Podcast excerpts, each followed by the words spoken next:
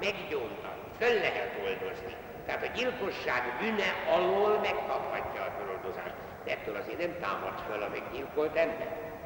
Tehát itt már sokkal bonyolultabb a kártérítés és a jóvátétel kérdése. Egy pillanatra kukkintsunk bele a Szentírásba, hogy az Ószövetségben és az Új Szövetségben ez hogy áll. Az Ószövetség még hát eléggé ragaszkodott a szemet szemért, fogad fogért elköz, de az előírásai között találkozunk például ilyesmikkel is.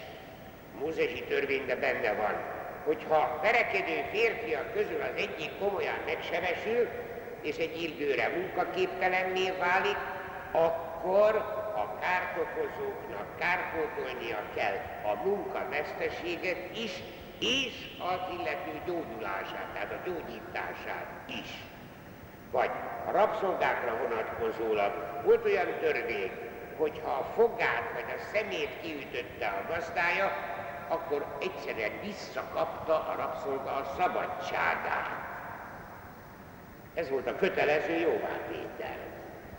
De előfordult az is, hogy négyszeresét kellett visszafizetnie a elsikasztott, elrabolt vagy elcsalt összegnek.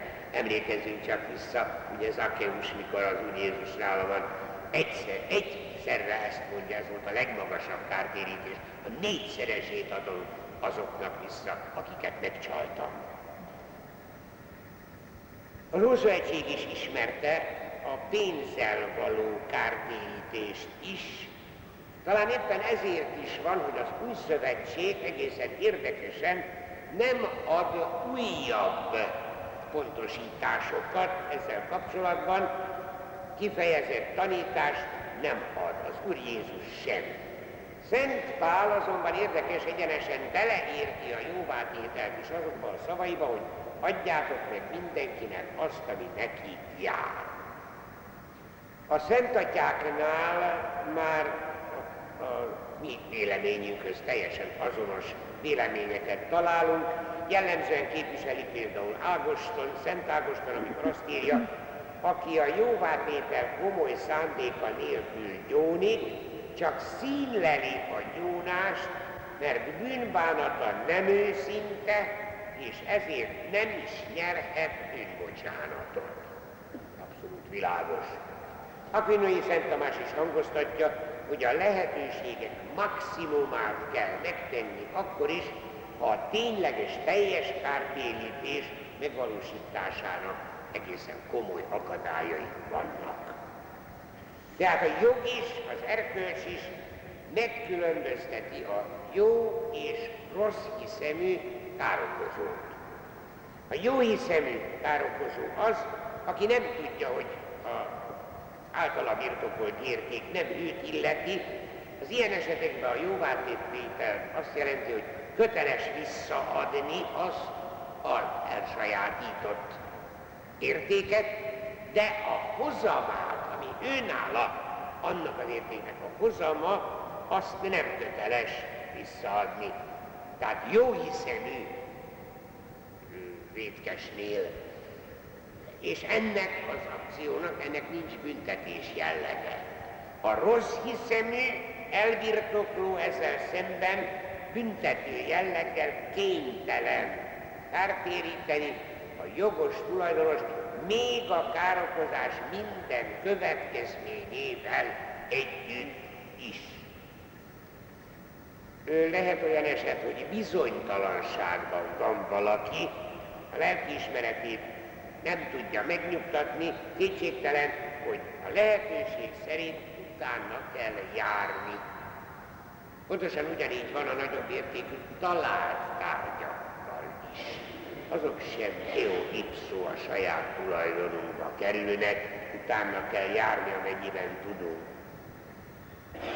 Bonyolultabb a jóvátétel kérdése a közös tulajdon megsértésénél, pláne, hogyha már elosztották, tehát a közös tulajdonosértés, tehát többen végzik a bűncselekményt, és már elosztották az abból származó javakat. Itt persze nagyon nehéz mindenkinek a ráeső rész alapján kell a kárpótlást adnia, a legsúlyosabb felelős ilyen szempontból a szervező, az irányító, de az aktív bűnrészeseknek is jóvátevő kötelezettségük van. A passzív bűntársaknak ilyen kártérítő jóvátevő kötelességük nincsen, a céljuk nem szerepeltek, csak azzal védjük, hogy nem akadályozták meg. Csak mellékesen szabadjon megemlítenem ezzel kapcsolatban az Úr Jézusnak az egyik példabeszédét, amelyben szintén olyan kártérítésféle történik, amit olyan kicsit furcsának találunk, hogy Jézus megdicséri a hűtlen intézőt az okosságáért. Mi ezt az okosságot inkább igazságtalanságnak minősítjük, ismerjük, emlékezünk erre a, a példabeszédre. Az Úr Jézus hallgatói pontosan ismerték az ottani helyzetet, és megértették, hogy miről volt szó. Akkor ugyanis az intéző az urának birtokán termett olajért, buzáért a kereskedőknek a mondjuk megszorultságban lévő kereskedőknek éppen a megszorultságát kihasználva magasabb összegű adós leveleket iratott, és ebbe belekalkulálta az ő saját túlságosan magas hasznát. Amikor aztán ezeket az adós leveleket megváltoztatta, nem az urával szemben tett igazságtalanságot, hanem lemondott az ő magasra méretezett hasznáról, és már csak azért, hogy a kereskedőkkel bizonyos jó viszonyba kerüljön, hogy utána valamiképpen könnyebben tudjon élni. A Úr Jézus, amikor megdicsérte, akkor csak ezt dicsérte meg benne, hogy abban a pillanatban, amikor ebbe a lelepezett helyzetbe került, tudott dönteni, komoly áldozatot tudott hozni a jövője érdekében. Tehát ezt csak úgy mellékesen akartam megjegyezni.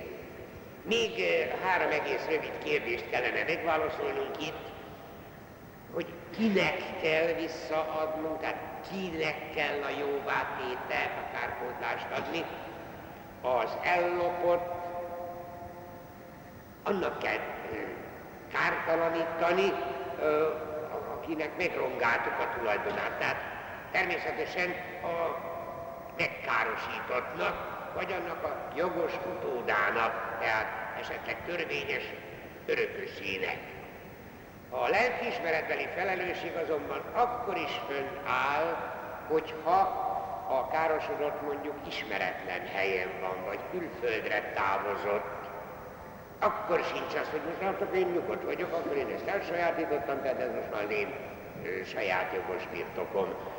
Nem, és ilyenkor szoktuk ajánlani azt, hogy tegyen vele valami jót, valami jó szándékra, adjon belőle legalábbis valami komoly értéket, valamilyen jótékony célra, hogy ezzel valamiképpen tudja kárpótolni a kártevést, a tulajdonsértést, mivel magát a tulajdonos nem tudja elérni.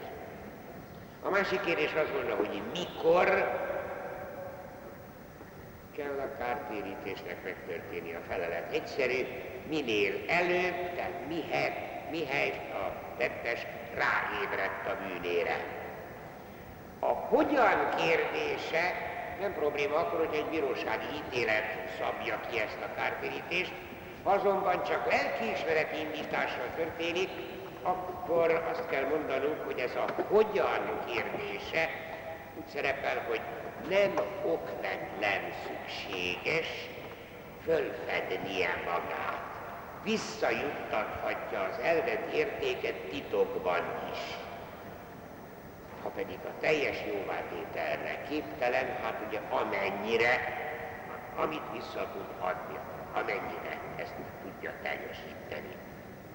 Szólhatnánk még itt a megvesztegetésről, a csúszó pénzekről, a hanyag munkáért el fölvett pénzről, az elfelejtett kölcsönről, vagy nagyobb értékű találtárgyakkal kapcsolatos felelősségünkről, de félek, hogy így is már egy kicsit unalmasnak tűnhetett, hogy ennyire bőven szóltam a hetedik parancsolatról, hiszen hát a jelenlévők között nem hiszem, hogy tolvajok vagy kártevők, szándékos kártevők volnának. Mégis azt kell mondanom, hogy szükséges volt, mert a szentgyónásokban tapasztalja az ember, hogy manapság igen-igen sokan roppant pongyalán gondolkodnak a lopással kapcsolatos kérdésekben.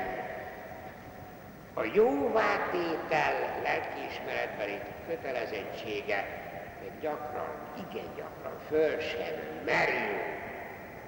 Pedig éppen emiatt magának a föloldozásnak az érvényessége is kérdésessé válik, nem egy szentgyónásban.